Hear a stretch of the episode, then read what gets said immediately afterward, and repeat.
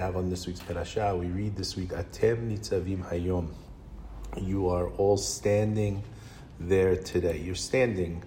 And, you know, we've mentioned in the past that uh, Moshe Rabbeinu was telling Bnei Israel, look, you're standing.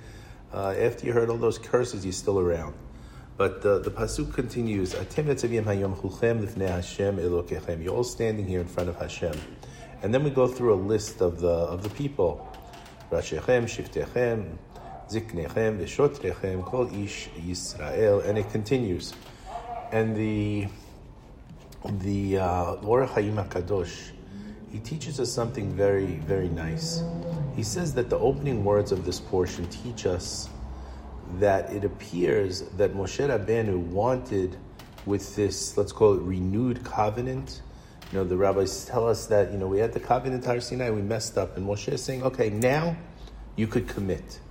He says, with this new covenant or the renewed covenant, Hashem, Moshe is, is telling Bnei Israel, Moshe is telling Bnei Israel that they have to remember to be responsible for each other in the performance of the mitzvot. Each Jew has to see it that his fellow Jew does not stumble and commit sin. So it comes, you have to support them on the positive and you have to support them not to fall in the trap of the negative. And we have a verse which we we, we discuss. We say, Kol Yisrael Arevim. All of Bnei Israel are responsible one for another.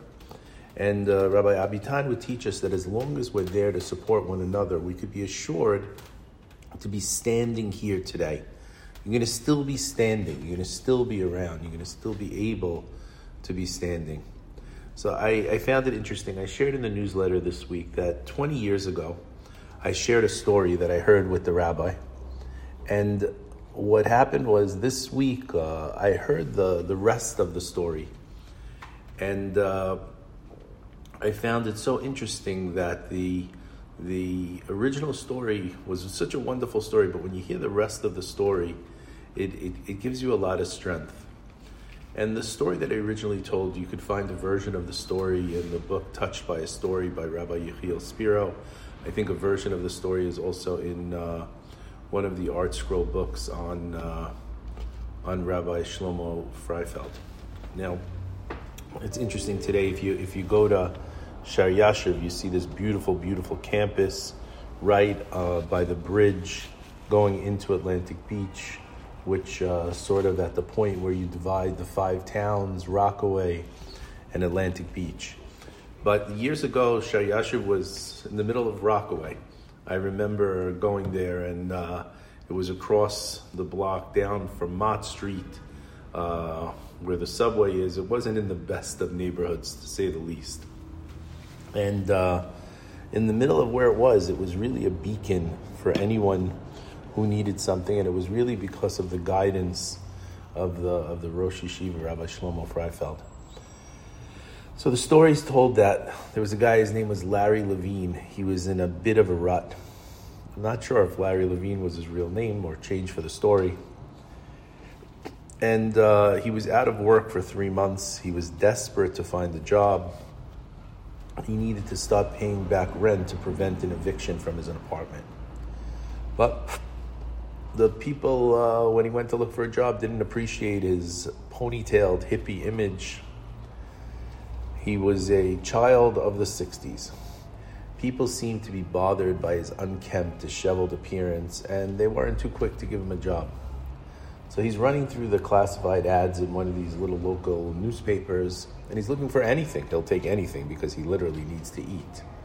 And he sees a job a janitor is wanted to, to clean the study hall of yeshiva. And it says good pay. So he dials the number for Yeshar Yashiv and he arranges to meet the next day.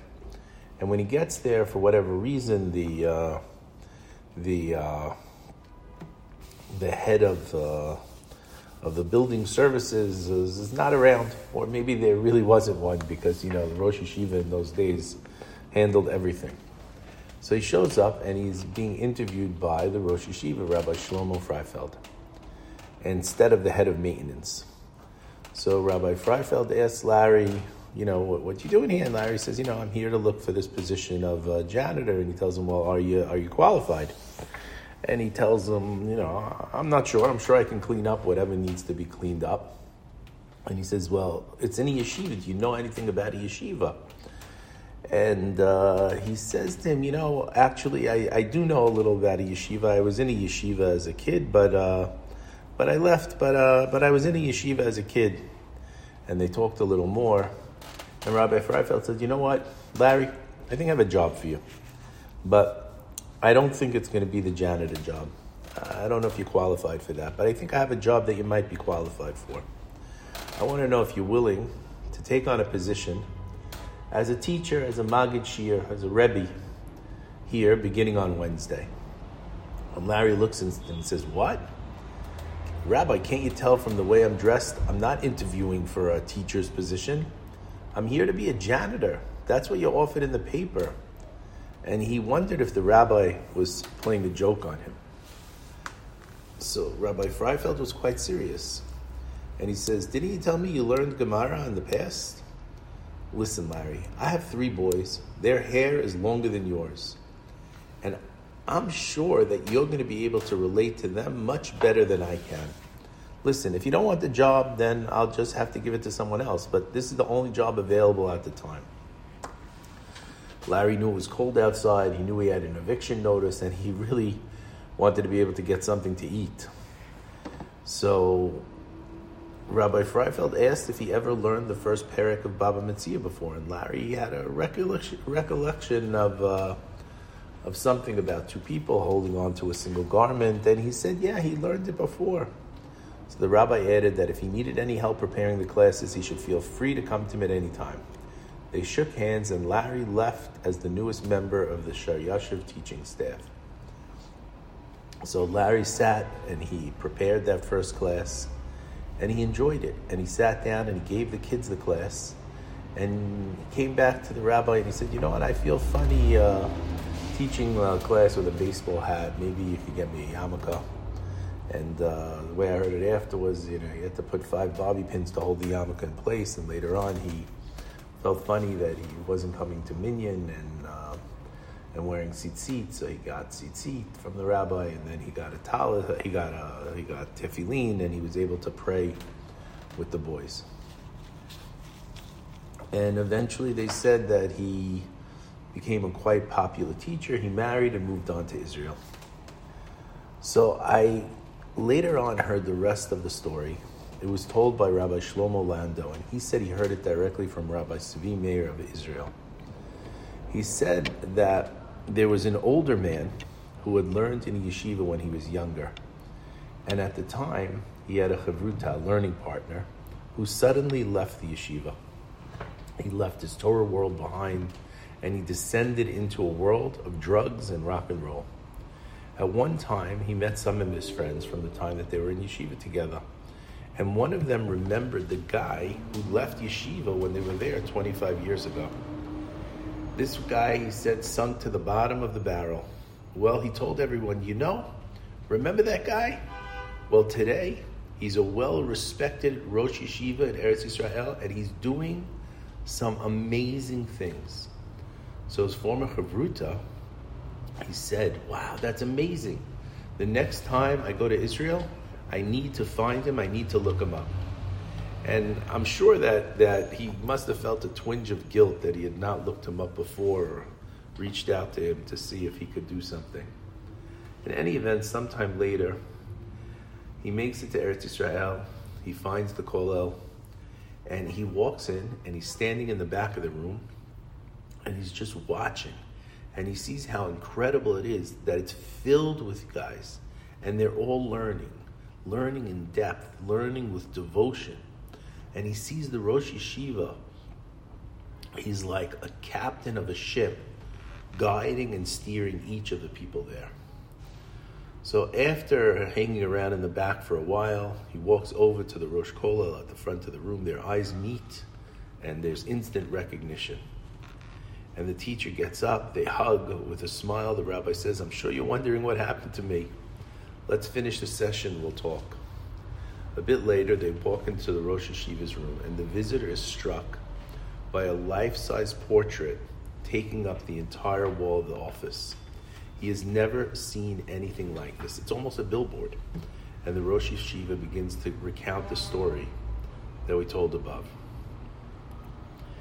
And what's interesting is in this version, we don't mention Rabbi Freifeld, we don't mention Sh'or Yoshuv. There are no names in this story, but it's easy to put one and one together. He explained also that when he met with the Rosh Yeshiva, he was really reluctant to take the job. He imagined that the rabbi, who was famous for drawing people back, was simply trying to use this to clean him up and get him back. And he insisted in his mind at the time that he had given up all of this nonsense and he wasn't willing to sell his soul, no matter how hungry or if he was getting evicted. But he went on to explain that the rabbi saw his inner struggle and even suggested to him that perhaps he was afraid that this was a ploy. So the rabbi told him, Don't worry, you don't have to shave, you don't have to cut your hair, you don't have to change your clothes, you can keep the baseball cap, and let's give it a try. Maybe you can do what I can't do with these boys. And he said he did. And he sat to learn. And for whatever reason, he was able to give it a chance. You know, we hear you open up that that the little opening Hashem says, the sign of size of a pinhole, and I'll I'll do the rest. And he said it all started coming back to him. He understood the Gemara. He went to the Rashi. He looked at the Tosfot. He started looking at the Rishonim. He started looking at the Achronim. And it drew his soul in, and he liked it. And more than anything, he connected with the kids. And he was getting paid for all of this. And he then shared how it didn't take long for him to put that kippah on, even though he had to secure it down with all those bobby pins. Eventually, he went to shave, to get a haircut, to change his clothes. He joined the minyan. Completely came back, finding a home and loving support in Far Rockaway. And as he said, look at the blessing of Hashem. Look at this kollel. Look at the excitement and the learning. And Baruch Hashem, the rabbi said he had a family, a supportive and loving wife, and amazing children.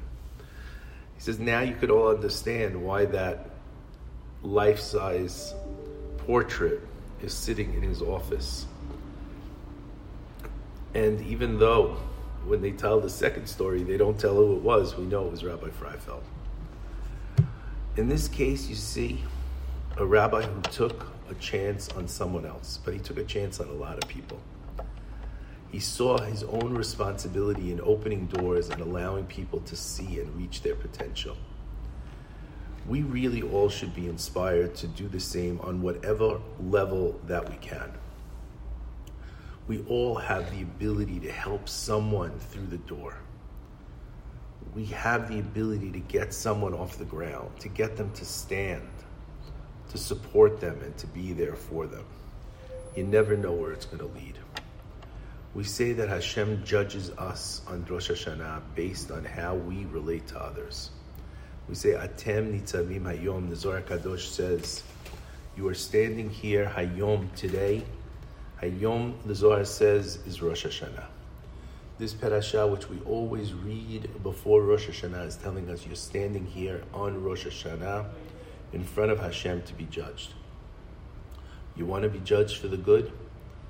help the guy next to you. You're standing there, let us remember to lend that guy a hand, to lend him an arm, to lend him a shoulder, to give him your body to help support him so he could stand too. The rabbis tell us that Hashem guarantees us that if we support each other, we could be assured that Hashem will bless and support us too. As Rabbi Avitan always told us, if you love your friend like yourself, then you'll have a relationship with Hashem because the rest of the pasuk is Ani Hashem. I am Hashem. I am Yud Vavke. I am Rachamim. I am the one who will take care of you and support you no matter what. I want to bless all of you with a year of health and happiness, of peace and prosperity. תזכו לשנים טובות, נעימות וטובות, תזכה ותחיה לארך ימים. Shabbat Shalom. Happy and healthy New Year.